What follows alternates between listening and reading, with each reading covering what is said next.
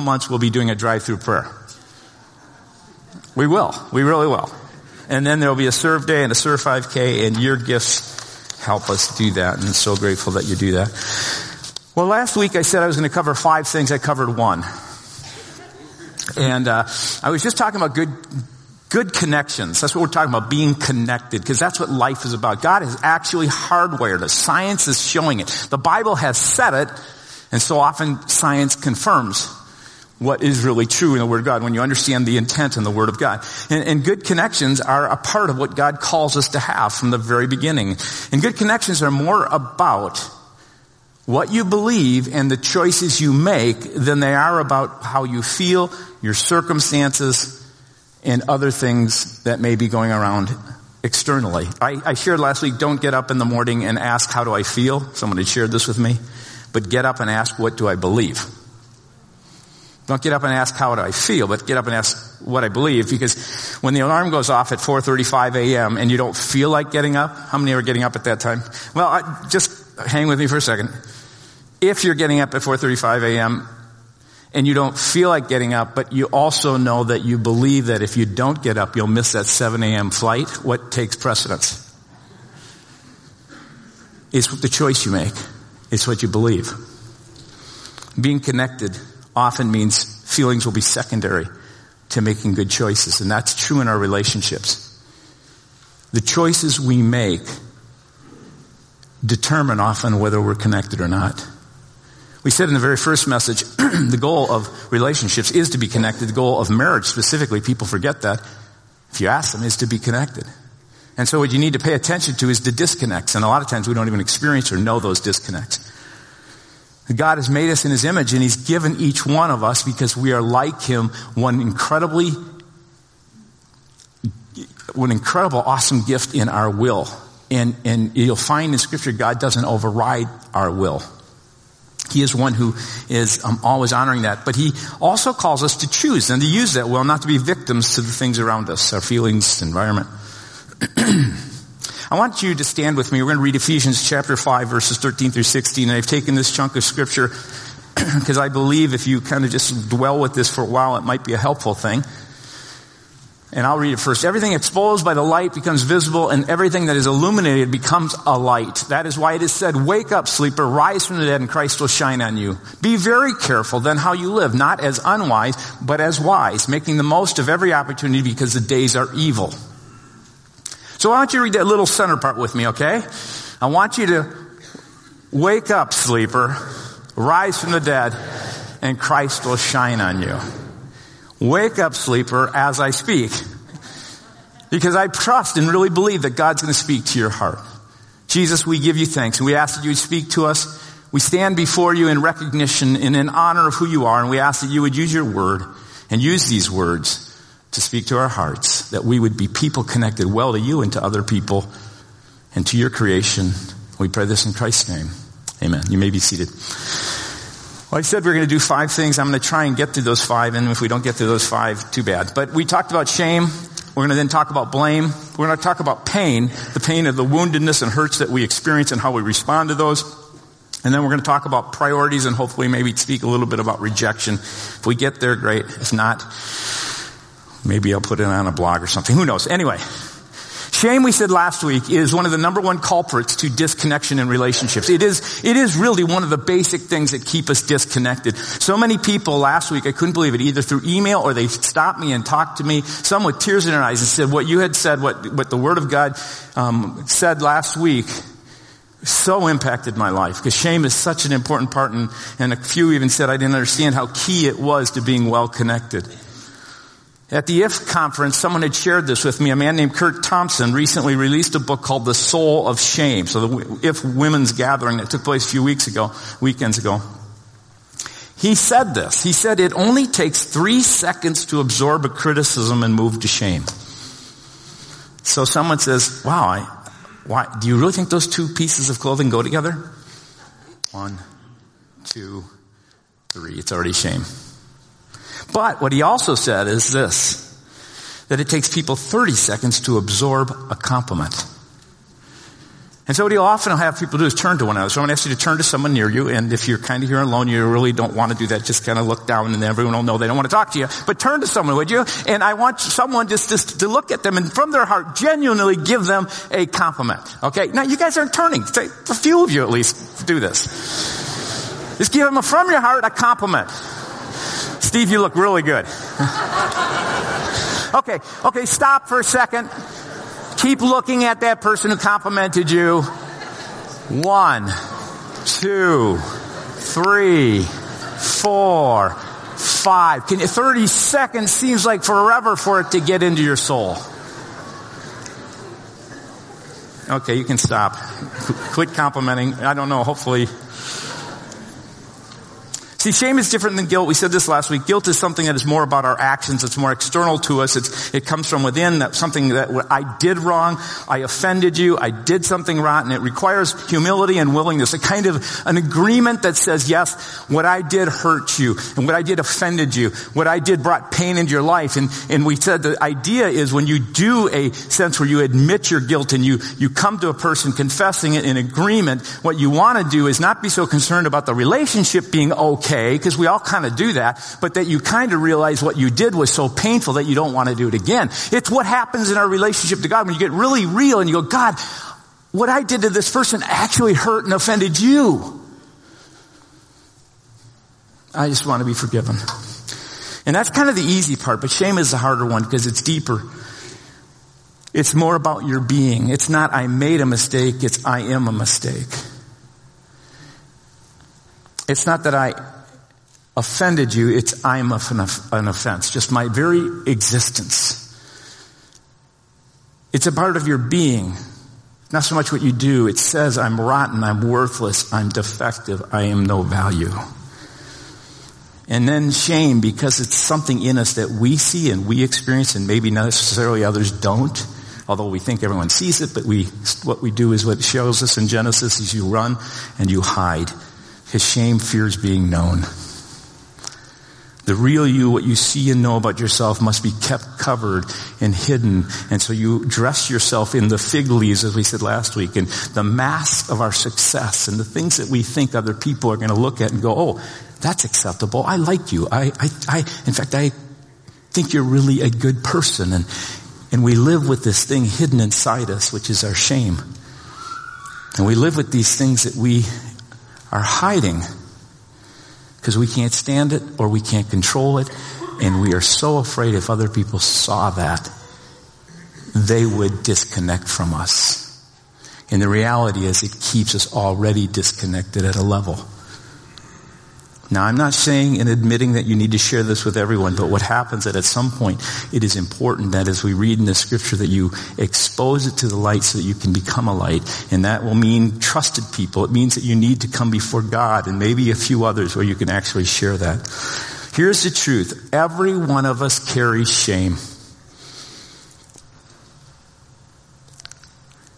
And the way to defeat shame is to confess it courageously get vulnerable and expose it to the light.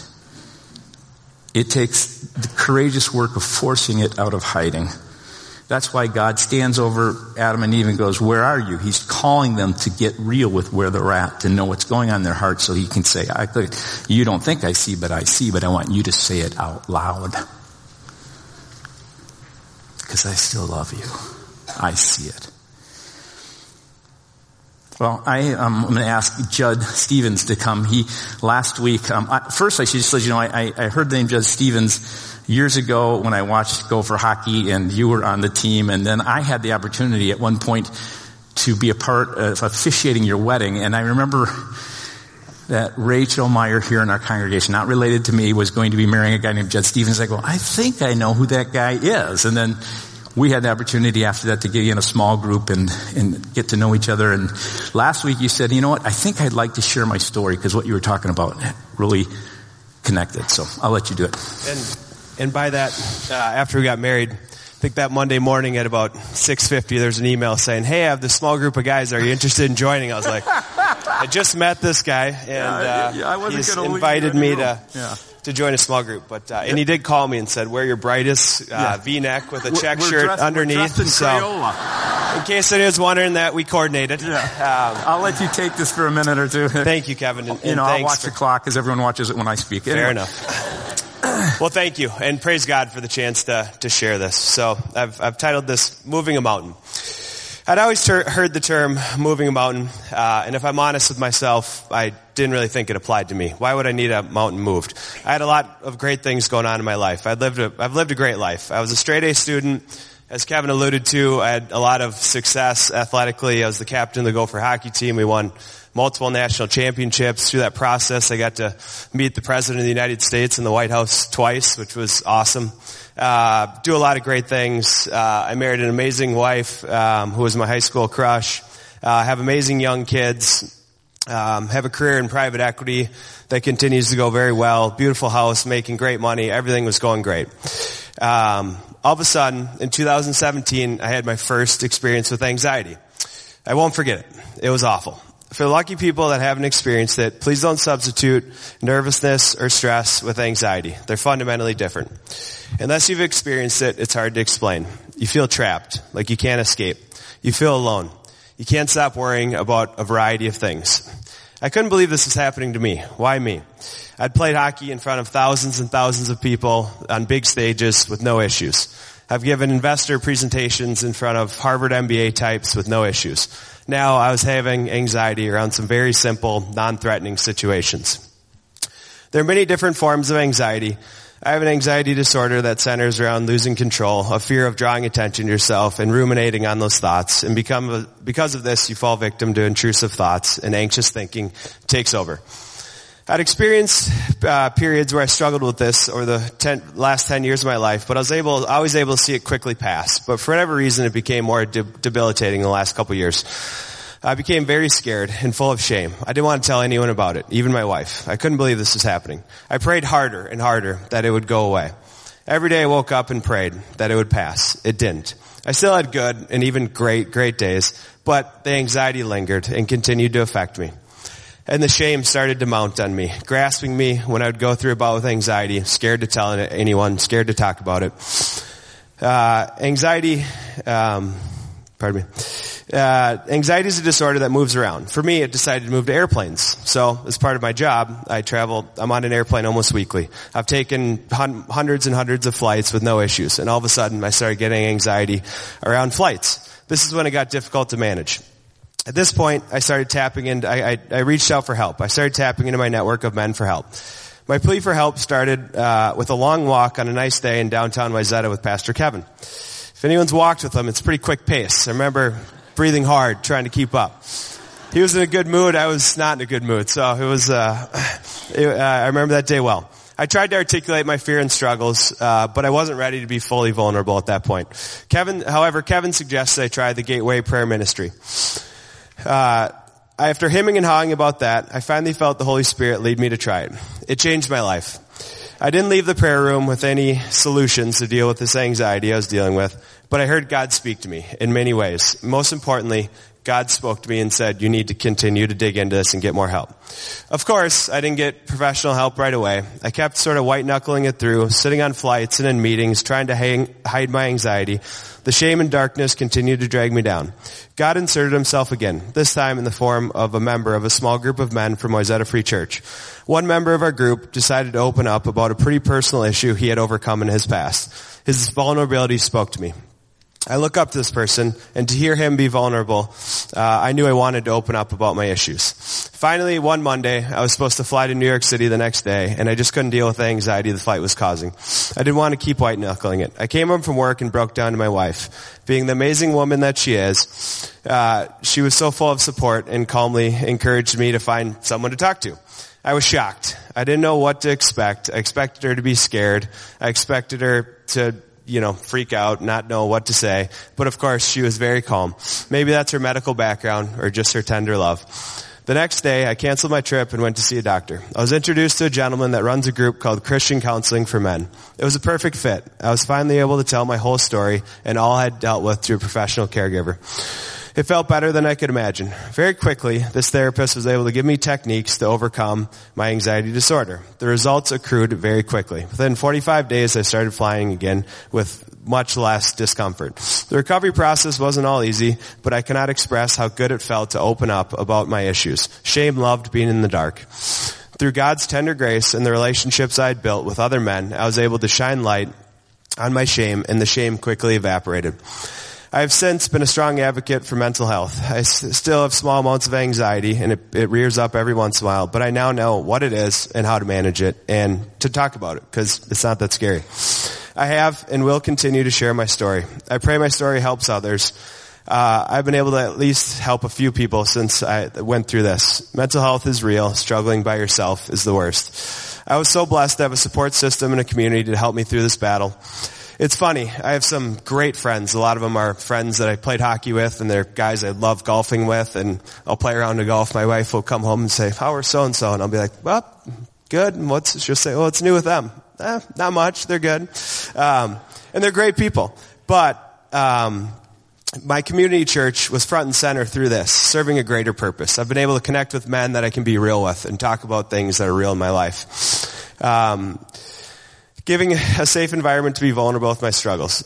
I used to really dislike the term we all have struggles, as I really didn't think it applied to me. Well, I have struggles just like everyone else. How you choose to deal with them is what makes all the difference. God, God used this as a chance to build me up, to grow my character. He guided me through a valley for what seemed like forever, only to move a mountain in my life and bring me to the light. God is great. When I spent all those days praying, I never doubted God. I really wished He'd helped me quicker. Uh, but now I know he knew exactly what he was doing. He knew I could handle it. He knew I had the strength and character to handle it. If it were a quick fix, I wouldn't have gone through the valley and so, felt so passionately to stand up here and share my story openly with others. There's a saying that goes, God doesn't give you more than you can handle.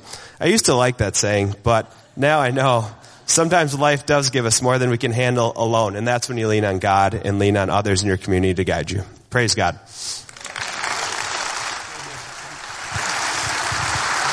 Thanks, Ian.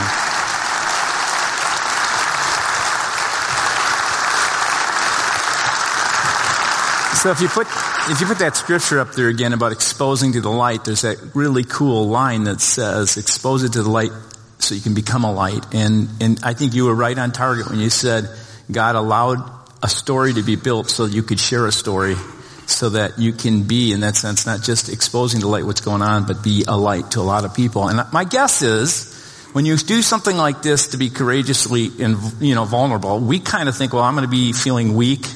Uh, this feels like weak up here, and and what are people going to think? My guess is that you're far more connected to people today than you were before, right? But we're so afraid to do that. We're so afraid to get open. We're so afraid to be real.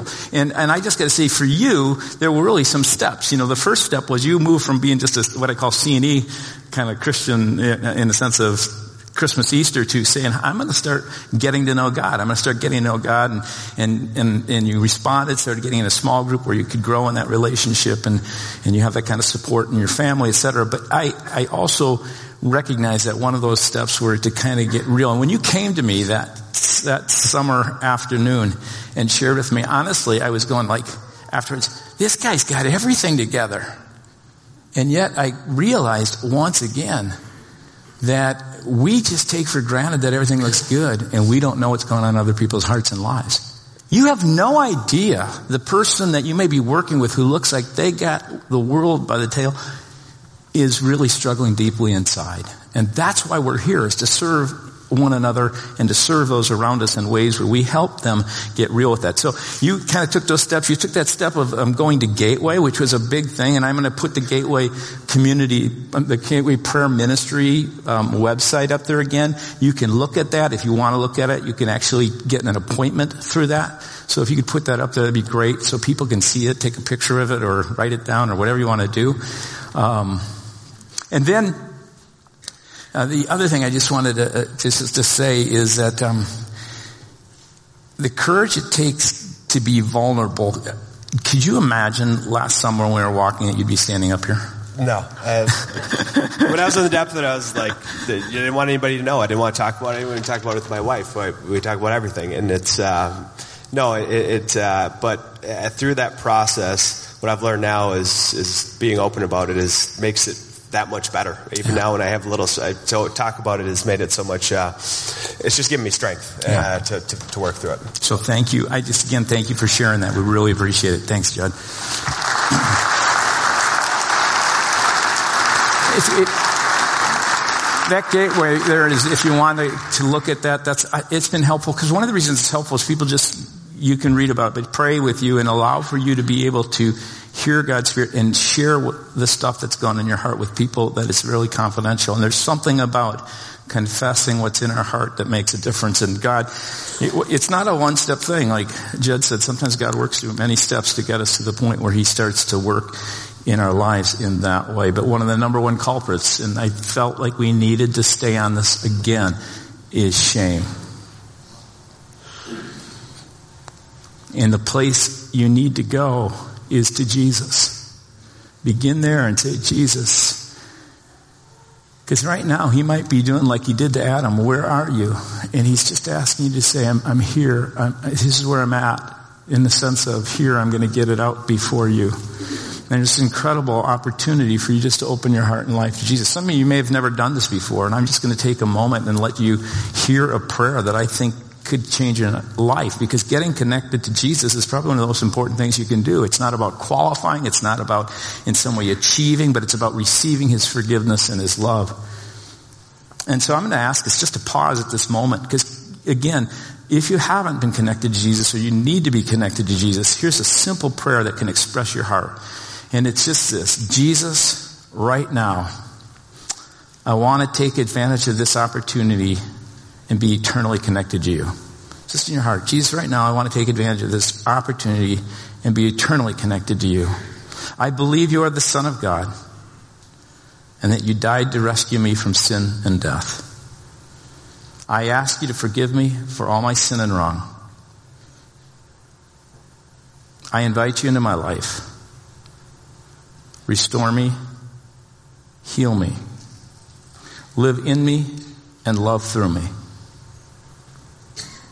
I choose you right now, and I give myself to you today and forever. If you prayed that prayer, I would love to know that. I'd love for you just to email me or to, to let me know or tell someone that you know. It's really important just to say, this is what I did today. But I want to move to the second thing, and this is the area of blame. Blame is, is what I would call the second move of disconnection. Because when we feel shame, we feel limited, we feel defective, and we move away from that. God stands there and goes, no, I love you, and I desire to be with you. And, and then blame is, a lot of times, a lack of responsibility. There's lots of deal, ways we deal with conflict. I think every one of us deals with conflict in different ways. Uh, we can complain, you can move to self-pity, you can get angry, you can isolate, you can hide behind a wall, you can aggressively go after someone, you know what I mean, when conflict takes place. But one of the things that seems to be pretty central and core to who we are is we move to a place of blame. What we want to do is kind of go, it's out here. It's not about me because you're feeling the shame. So you want to move right away and say, well, listen about me. I did this, but yeah, um, you're the reason why I did it And you're the one that's got to change. It's not me. Right? Anybody ever been there? Well, what you find in the uh, move to blame is just purely it's an attempt to avoid responsibility. And it often shows up in conflict when we are already disconnected. And what's funny about it is blame never helps connect anyone. Think about it. How does that work for you? Blame just doesn't create connection. Uh, there's a voice that goes off in our head that says, yeah, well, I may have missed being here on time again, but you need to understand and you just don't get it and you don't realize that I'm working so hard and I'm doing this for the family, I'm doing this for us and, and, and whatever. Or you hear the voice in your head, don't blame me for this one. It'd be different if you respected me and loved me. So if you, if you just acted differently, things would be different around here. Right? Genesis chapter 3 verse 10 through 12 shows Adam and Eve after they've run in the garden and they've hidden. There's a very interesting thing. Jesus, God says, who told you you were naked? The Lord God asked, which is an interesting statement. He didn't go right away, did you eat from the apple? He says, you guys are running and hiding. Who told you you're naked? You, somehow you are feeling disconnected to me, from me, and you're feeling this sense of, you know, having to hide. How'd you find that out? He says, as they go on, have you eaten from the tree I warned you about? Because when we sin, it exposes our heart. And it brings a consciousness of our disconnection to God. And it really brings a consciousness of our disconnection to other people. When we do wrong, when we hurt, when we offend, there's almost an awareness, if we're willing to look at it, of disconnection. But look what happens here. Yes, Adam admitted, but it was the woman you gave me who brought me some of it and I ate it immediately turns to blame. I'm feeling the light of your presence on me. You've exposed the thing that I did and I'm feeling defected and disconnected. And yet, it really wasn't my fault. If you wouldn't have given me this woman, it would have never happened. It's just a subtle dis you know, misdirection. It's, it's, he'd be great in basketball, you know, just makes him move and go, whatever. It's this subtle misdirection that goes back to God. First it's the woman, but it really goes back to God. And then listen to what he says. Yes, Adam admitted this. And then the Lord God asked the woman, oh, okay, let's go ask the woman about this. How could you do such a thing? Well, the serpent tricked me, she replied. It's the old, the devil made me do it which is another misdirection that is kind of like you, you know, created all beings and somehow the devil went bad and the ba- devil got bad on me and listen, you're really, it's really amazing how our lack of responsibility often is directed towards a person, but ultimately is directed towards back to God. Did you think of that? And so we see things like, it's not my fault. And when we move to a lack of responsibility, we then move to what I call over responsibility. We want other people to be responsible for what we lacked, right? And so you kind of go, it's not my fault. If you change, things would be better. And we put our efforts into trying to change the other person. Anybody done that? And it reveals really our pride. Because think about it. We actually, think about it. Do you actually believe that you can change and control someone else? Now, you can sometimes change and control kids' behavior, but doesn't mean you're going to change and control their heart, which changes and controls their behavior eventually. That's how God works with all the time. He doesn't want just behavior modification. In fact, there's lots of people. You may be one of them in a church and all you're about is God, I just want someday to go to heaven. I want to be with you. And so I'm going to just try and do my best to white knuckle it to change my behavior. And he goes, no, I want your heart. And the only way I have your heart is for you to show up in your shame and for you to show up and admit your guilt and take responsibility and in relationships with others, quit trying to change them. Because how many can actually, how many do well at changing and controlling yourself? Yeah, you're laughing, right? How many had made a New Year's resolution?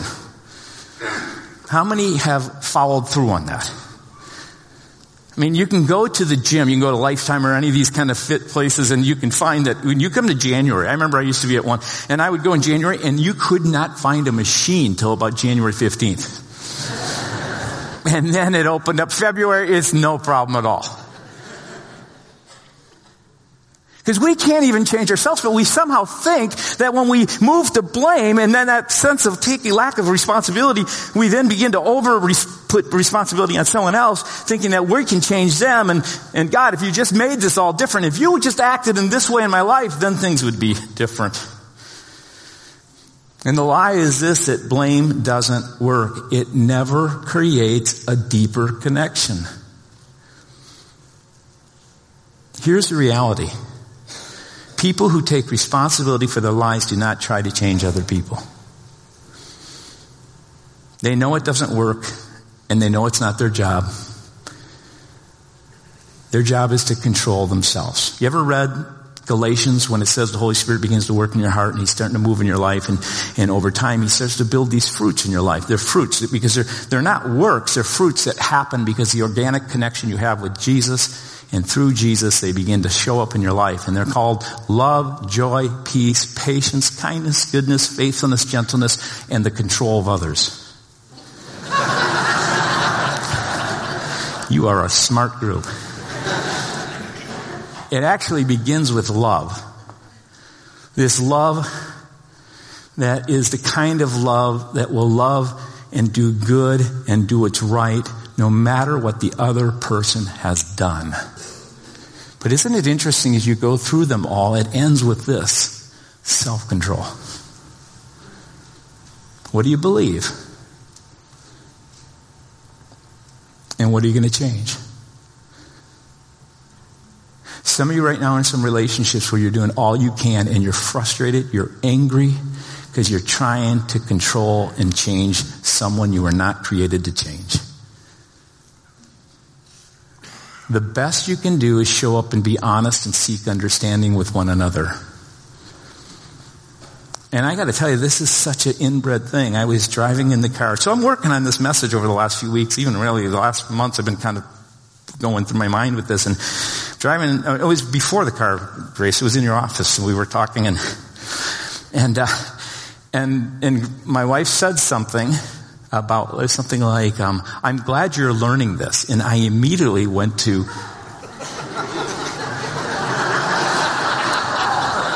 Well, the reality is you're laughing, but the truth is that I was actually learning something. But I just said, you know, that puts me to a place where I'm feeling shame, etc. And, and, and I said, you know, would, would you just say still learning this? Because I'll admit to that. She goes, but I meant that.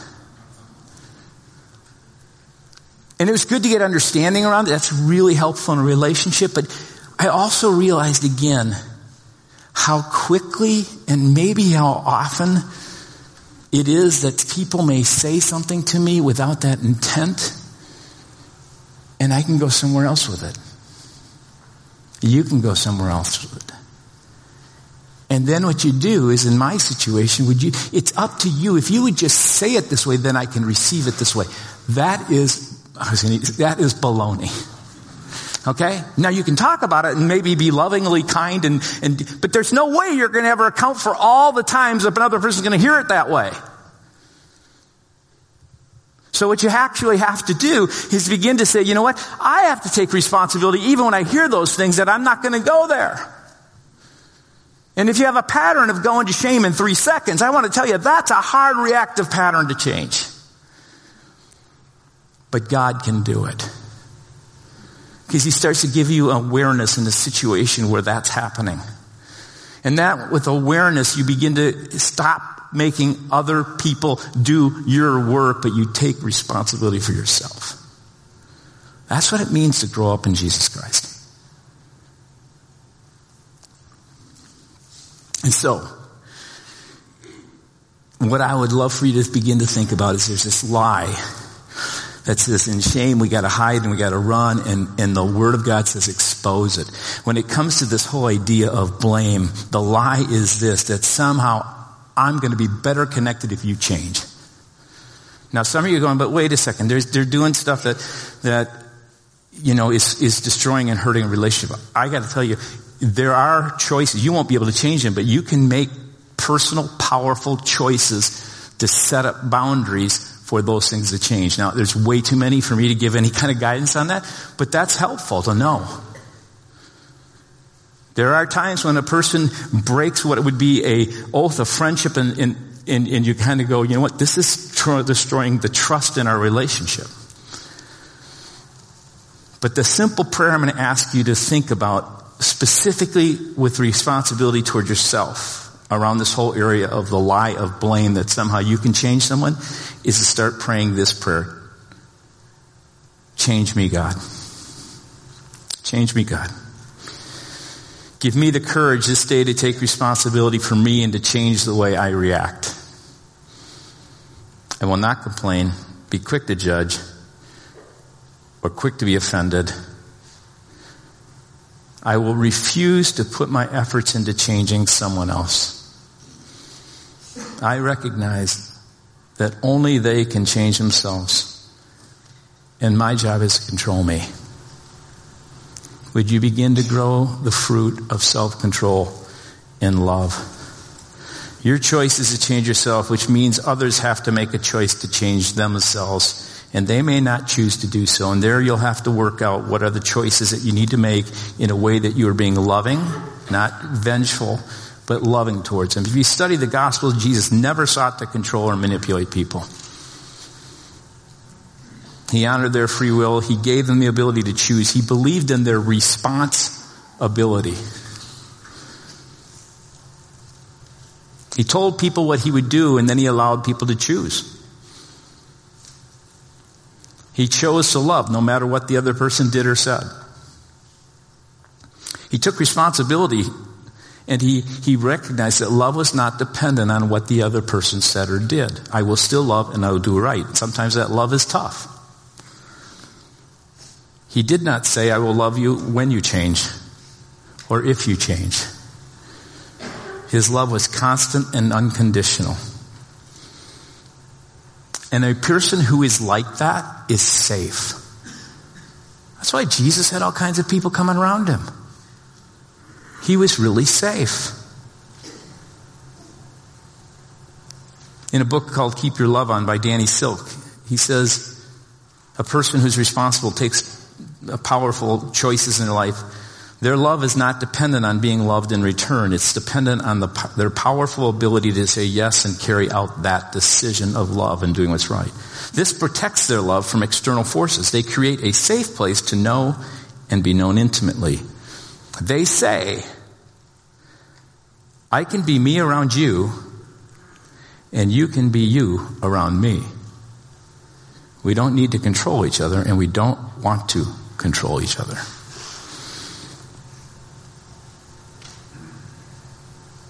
Choose to change yourself.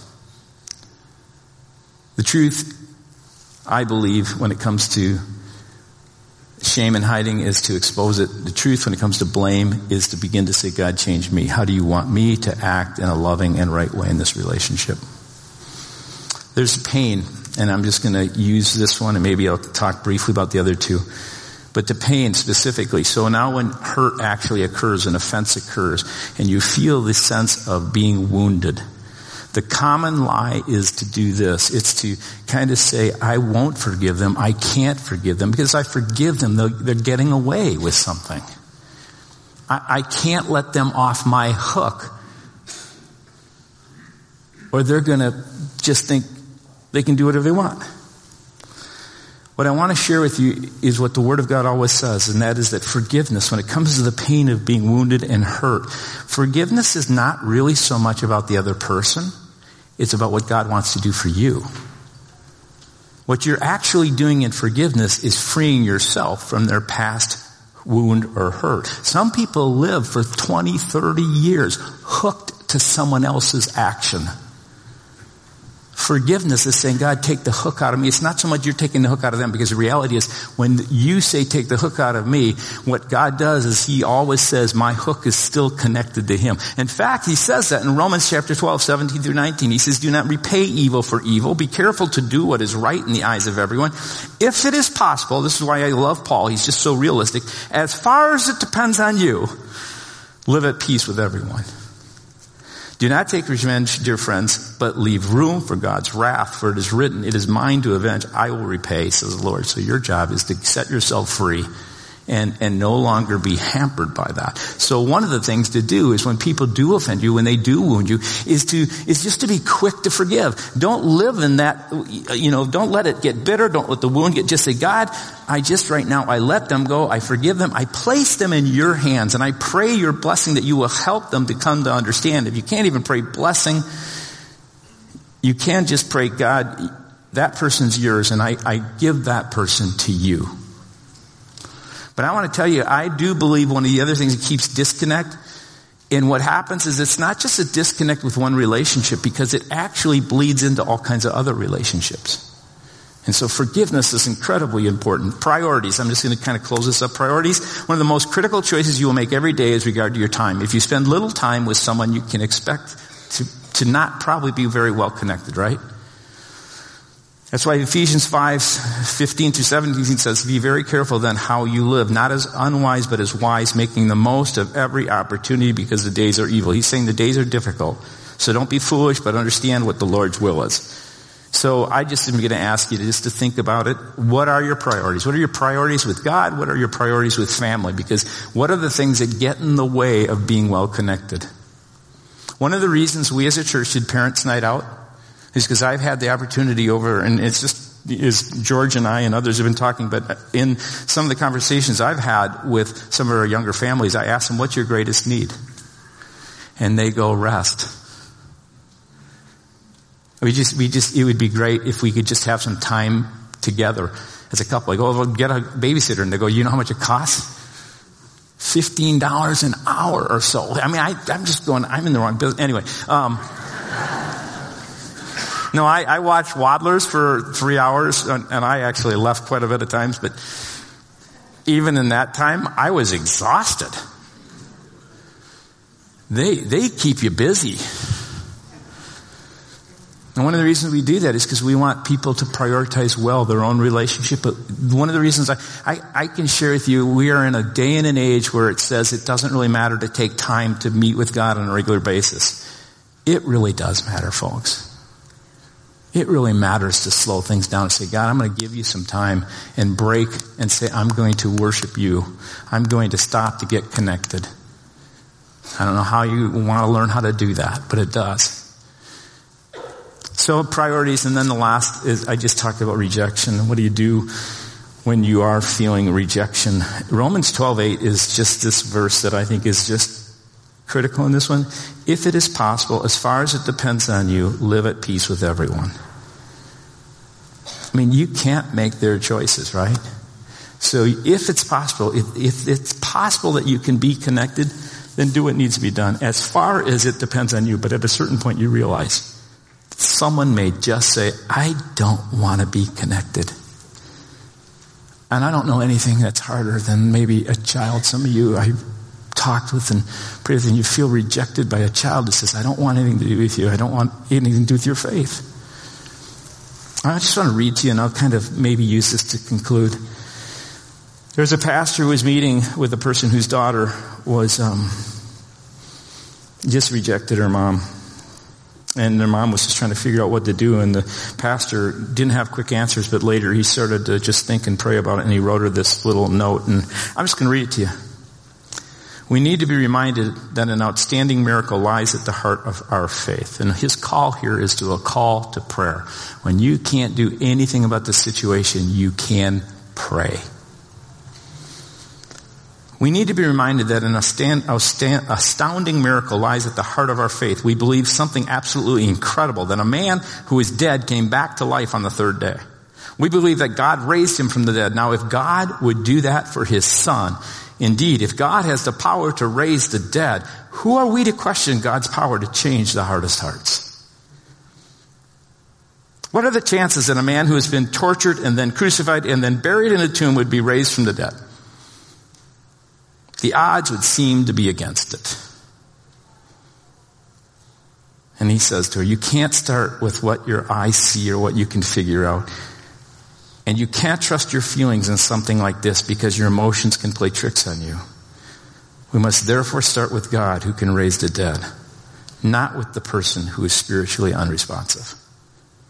If it is God alone who can raise the dead, then put your full focus on God alone and pray. And pray. Let's pray. I'm going to ask the team to come forward. Jesus, in just this moment, um, there are people who have heard you speak in, in, in different ways to them this morning. Some may have just heard an incredible call to believe in a God who raises the dead and not to look at a child or a friend or a parent or whoever it may be whose heart's unresponsive, seemingly almost spiritually dead we look to you, the giver of life. You are powerful in all things. And for some, God, who are in relationships where they're just going, this is so difficult to live in this. Again, we look to you as the God who can change our hearts and do what needs to be in, in us. And We look to you as a God who leads us, as we heard with Judd, into other people who know you, who can give advice, who can give instruction, who can encourage, who can direct. God, we would ask that you would make us a people who would not move to blame. That God, when we're feeling stuff in our life, we would be people who wouldn't move to complain. We would be people who would not be quick to offense. That God, we would be people who would not seek any kind of revenge, whether it's just playing the quiet, isolated, kind of hiding behind a wall from someone, or if it's to go after him. God, we would be the kind of people who go after you in all that we do. We want to be connected to you, God. We want to be connected to one another. We want to be connected to this community around us, God. We want to be connected to the creation that you have created. We want to handle all this stuff well for your sake and for your glory. Just take a moment and as the team kind of plays, just to listen, pray, be in that space where you keep your heart connected to God for a moment.